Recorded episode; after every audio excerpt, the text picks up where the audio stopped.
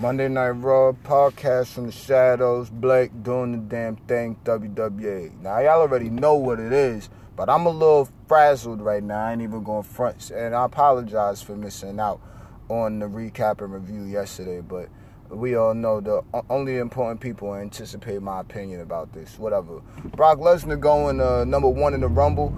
It's a little rehash on us seeing it before. The title ain't on the line, but I like that Brock is going in. It makes the story compelling. Some people are talking about how it doesn't make sense, but it's like, can you really make sense of a story that hasn't finished yet?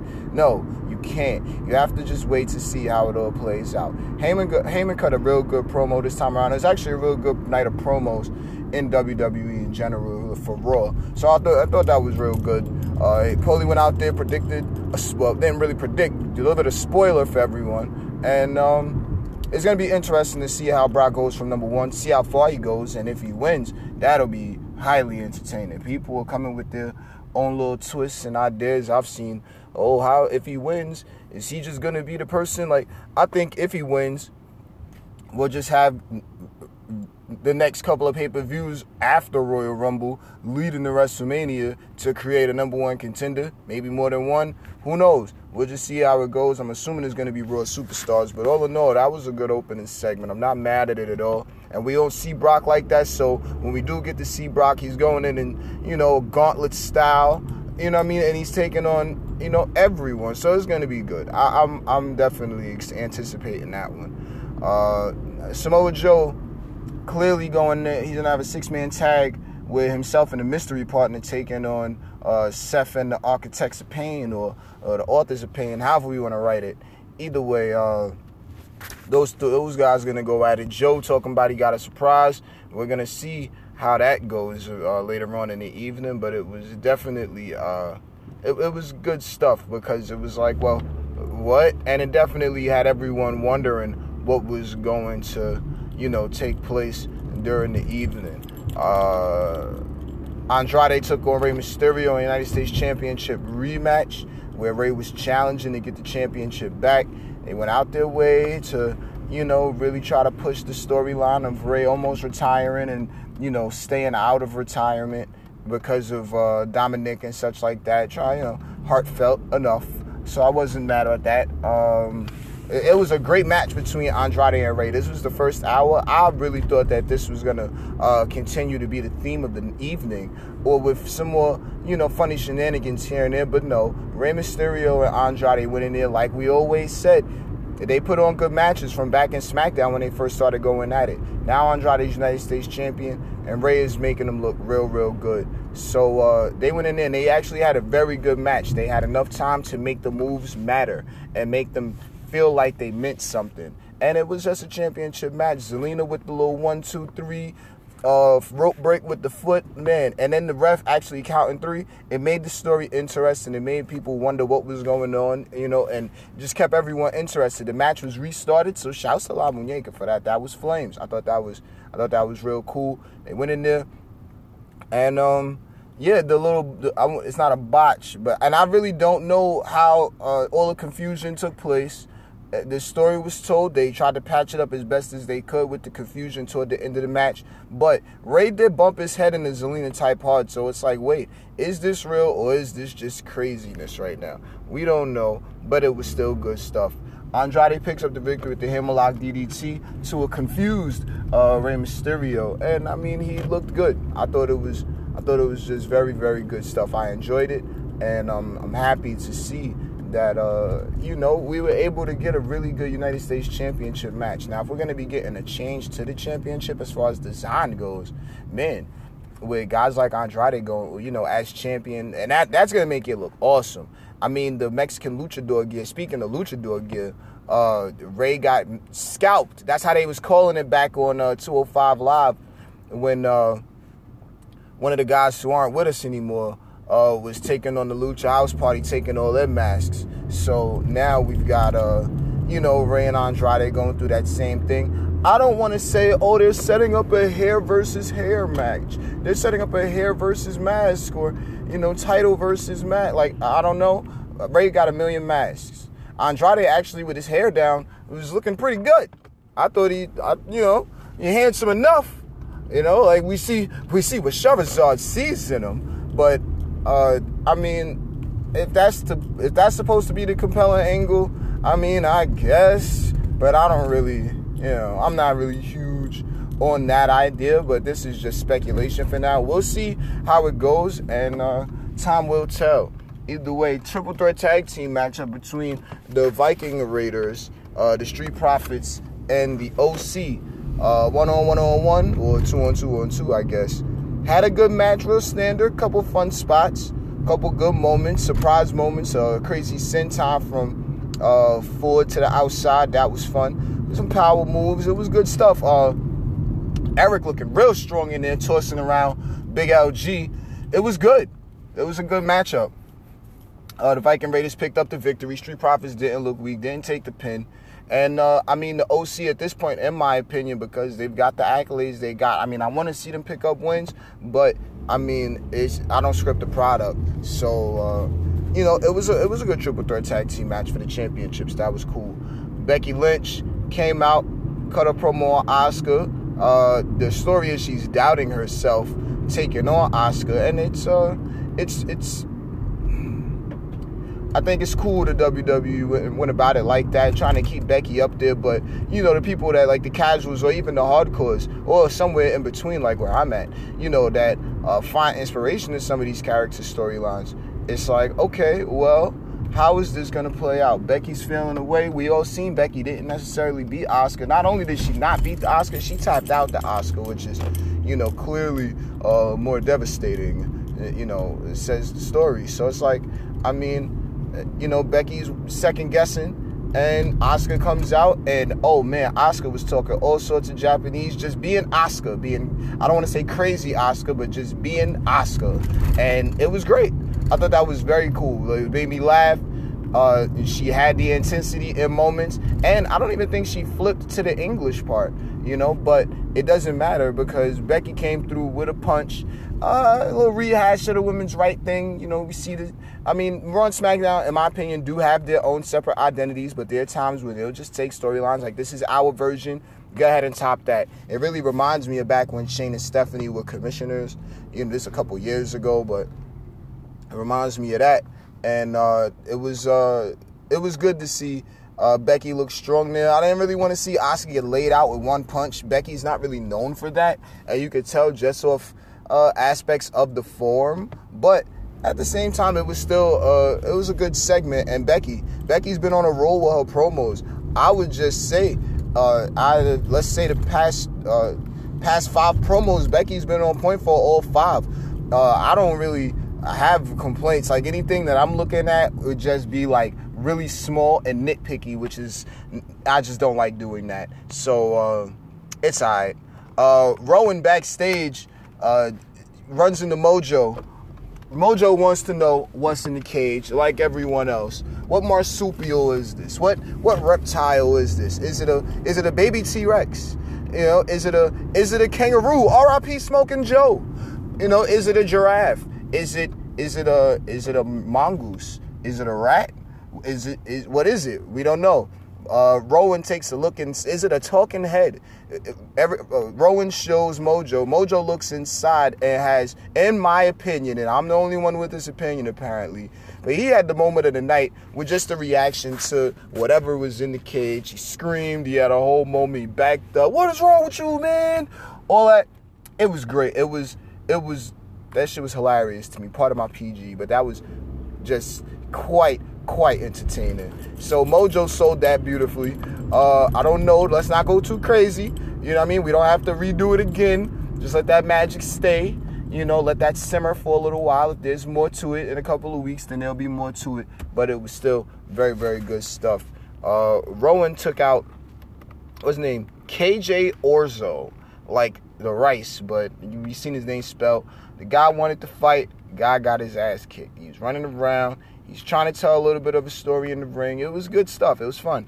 Uh, of course, obviously, Rowan picked up that victory, no questions asked. AJ, well, he took on Tozawa next. Uh, quick match. The main story here, you know, shouts to Tozawa, but the main story here was AJ uh, mocking Randy Orton, pretty much taunting Randy Orton, doing all of Randy's signature stuff, the DDT, the what, draping DDT, the you know, all it was an RKO. I actually glanced away for a brief moment, so I didn't get to see AJ hit that RKO. Like I didn't see the bump, I just heard it, and it was like, oh man. Well, still, I know it was funny, but AJ with his impressions are some of the most comical things WWE has to offer. He's one of the best. I mean, what was it? AJ did his Stone Cold impression and was very good back at what either Raw 25 or the Raw reunion. I think it was the Raw reunion. But it was uh, good stuff. So now he's doing Randy's pose, and I'm I'm calling it. He did that shit all wrong, but that's what was so funny about it. It was really good stuff. So shouts to uh, AJ for you know having that sense of humor enough to make it look comical. And I mean, you know, I don't book it, he doesn't book it, but it's still like he played his part very well. So with that, that was cool. Uh, uh, Lana and Bobby Lashley after the fallout from the segment, uh, well, from the marriage segment or wedding segment from last week. That was, it was, uh, you know, what I guess it was what was to be expected from the two. We had uh, both of them out there. They was talking. Everyone was wondering, like, all right, are we gonna get Liv to come out and you know talk some more? But I honestly think that would have dampened it. That would have fizzled it out. It would have been a little too much, too fast, in my opinion. In my opinion. And I, I think WWE did fine with that. Cut to a 24/7 champion segment, longest reigning R-Truth backstage talking with Charly Caruso, and um, yeah, he, he she, he, you know, they about they congratulating him, see if he got something to say, like what are plans. But then up pops, up pops Liv Morgan. Yay, Father Liv is uh, on camera, on screen, and you know she's she's I guess back around. We're all interested to see uh, how she's grown and evolved in the ring, but because of this little storyline, myself and Liv I, am I'm, I'm good with her. I've been wanting to see Liv Morgan back for months now, uh, and and we got to see her. You know, so I'm happy to see, and we'll just we'll just see how uh, what the storylines offer in the coming weeks and months on WWE television regarding that. Uh, that was good stuff though. Uh, Charlotte took on Sarah Logan, and man, oh man did they have a fun little scrap, like a fun quick brawl. Uh, nobody was friendly. Sarah Logan take well, took Natty's place from last week. See if they can create a new star with her because she was 100% aggressive. Winning there was allowed to fight a little bit more. Of course, Charlotte picks up, you know, the overall win. But Sarah Logan did not look weak out there at all. She was actually taking the fight. She made it look like there was a fight going on. And that's really all you can ask for with women superstars that are on the up and up. I've got ideas what when it comes to how superstars can get built, but at the same time there is only but so much television time. So you can't just get everything out the way in one week. We'll see how it continues. But it was okay. Drew McIntyre, is he a babyface now? He gets a little countdown with the Claymore. He's talking to the crowd you know, they're cheering for him. They like him a lot more now, or you know, he's a lot more likable. You know, just as far as the scripting goes. So good stuff on that. He gets in there, he beats up the Conga line, which is uh, oddly not a heel tactic. I want to call it heelish, but at the same time, it's like, do we really like the conga line? I like No Way Jose. It took me a little second. You know, sometimes you forget or you lose sight of, you know, the the crowd interaction. Like as as you know, fans, critics, uh, viewers, followers of the product, all separate categories. But as people that pay attention to this every week, you know, you can lose sight in the fact that it's somewhat of a variety show. It's for it's something in there for everyone. So and and the crowd, you know, if you've ever been to an event, it can get real dry and dull in the building if you know they don't do things to keep the energy high. So no way Jose music come out. Like we're not gonna front. Jose's music is great. He always has a good energy. It's just like, man, you ain't here getting beat up. If you happy being an enhancement talent, then go right ahead. But that's not me saying that. That's just the way it looks on television. The crowd interaction part, and this is just me as one that watches the product, the one that follows it, it's um it's just like New Day and the Pancakes, no comparison, but it's like well, like you know, no serious comparison, no relative comparison outside of the crowd interaction. Like it keeps the crowd excited, it gets them back into the show, it, it, it turns things up. And I mean, you know, Jose went out there, had his fight with Drew. Drew beat him up. It was good stuff. I think Jose had a little bit of offense, but at the end of the day, he got beat up. The crowd was really on a one more time thing, uh, and and you know, Drew looked great and he hasn't had a championship opportunity since he's been on the main roster. Since he's been a rat, like wait, what? You know what? Let's see what Drew got. Now I don't know if we're gonna rush him straight into the United States champion. Well, excuse me, I don't know if we're gonna rush him straight into the you know main championship picture or if he's gonna go to the United States championship picture. This is the one. These are the times where I kind of miss the European championship and the light heavyweight championship and shit like that because well, part of my PG. But I missed that because these these championships were like they meant something and they gave a little bit of clout to the other superstars. not saying, oh, bring him back, let's see him again. But I mean, you know, uh, it's superstars that, in my opinion, aren't floundering but can be defined as floundering because there's no chase except for after two titles or after two championship belts. So it's like, eh, eh. but either way, Drew picked up that victory, and I was, uh, you know, happy with that. It's good stuff. Aleister Black uh, taking on Shelton Benjamin and winning, but Buddy Murphy coming out after the fact with the post-match beatdown was uh, the real focal point of the match. I thought it was uh, good stuff from uh, Buddy Murphy. I thought it was great stuff from Shelton. It was just good to see him back in there, keeping up with Aleister for the most part. And Aleister, I mean, he went in there and he's clearly being positioned as one of the guys that uh, that is going to be on the top of the card one day. Uh, you know, like no question asked. I'm um if we're gonna keep going with Buddy Murphy and Aleister Black, I almost want to say let's let's save this one for sometime after the Rumble. You know, like I, I I had my thought on it, but I'm gonna continue to brainstorm on it. But yeah, I mean, maybe these guys can go and pick up a victory for themselves, and like Buddy Murphy could go fight someone else and definitely win. And Aleister Black could go and fight and definitely win. At the Rumble, these guys end up one on one or face to face for a brief moment, and it's like the crowd goes crazy. And this can continue things uh, down the line into the next pay per view, and it'll be like, oh, okay, because we haven't seen them fight. We've seen them stand off, and then they don't fight for whatever, but they definitely build toward the next pay per view. I think that would be a great idea personally. I'm not one that books the product, but you know, the people definitely like uh, both of them you know, but you don't want Buddy Murphy to look weak. We know how WWE likes to try to, uh, what's the word, uh, condition the audience with wins and losses. So we don't want to see you guys take too many losses because then they'll just simply be uh, cast aside and we're waiting for the next superstar to come around. Like everyone's been waiting for like the Rhea Ripley energy to come around and, uh, you know, uh, just deliver what it is we're looking for from that aggressively dominant standpoint, you know. But uh, either way, uh, it was good stuff to uh, the Black, and I mean, y'all heard what I had to say about that stuff. Uh, so then, I guess the main event, six man tag. We had Samoa Joe, we had KO, and these guys are going to be taking on who was it? Seth and the AOP who, who, who was it that Joe was talking about? We had, uh, pardon me.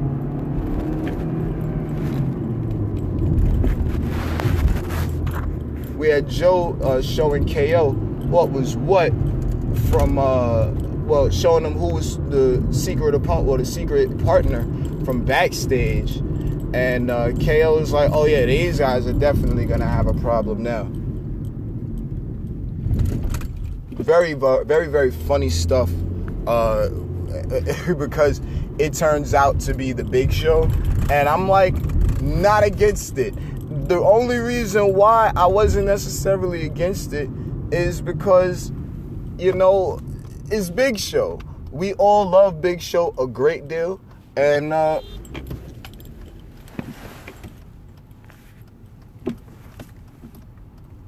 pardon me, Nasty's on the road.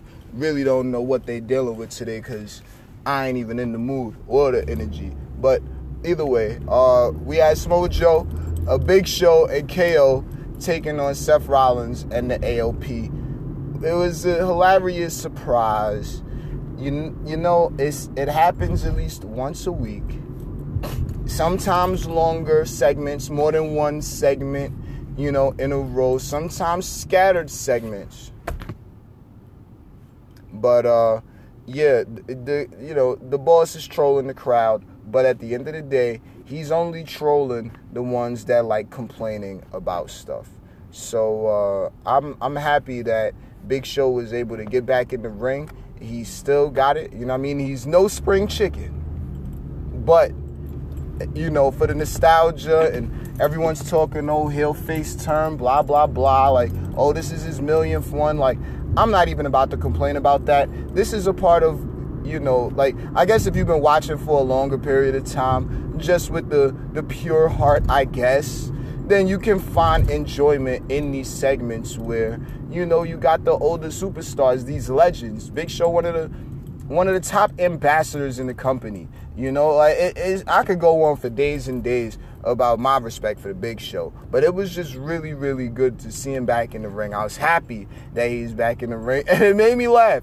I'm, I'm not gonna front. I genuinely laughed out loud for a couple of minutes. The only thing that really compared to that was the moment with Mojo Rawley backstage. Oh, that was the crazy part with that cage thing. Did the animal spit on him, or was he already bleeding from beginning? You know what I mean? Like, and it just, you know, random happening in the match, or did something hit him with the red mist from inside? Is it a vampire bat? What what else spit? Is it a Venus flytrap?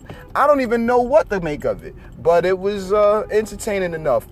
Um, this was Monday Night Raw it was fun. It was a good show for the most part. It was it was a show that I, I'm I'm not against. I had fun watching it. I enjoyed uh, the builds. Some people would call it a throwaway. I wouldn't call it a throwaway, but I would definitely say that it was a Raw that is definitely building toward Royal Rumble. Uh, we're gonna see how things continue to uh, roll out tonight on NXT. 10 from Raw, 10 from SmackDown, 10 from NXT Royal Rumble. Very, very good idea. I'm excited to see what names we're gonna get, and I'm excited to see who's gonna win overall. So um, that'll be that. When it happens in a couple of weeks, streaming live on the WWE Network. This is Blake. Shouts to everybody that uh, brings you the podcast each and every week. I'm gonna be around for NXT tonight, paying attention, and um, yeah, hope you're watching too. So uh, eventually we can uh, all like get into this. See when the next takeover is. I think it's uh, Worlds Collide. I don't even know, but we'll see because we know that the market of Behemoth is going to make sure that we recall. So with that, uh, we'll catch you guys next time. Peace.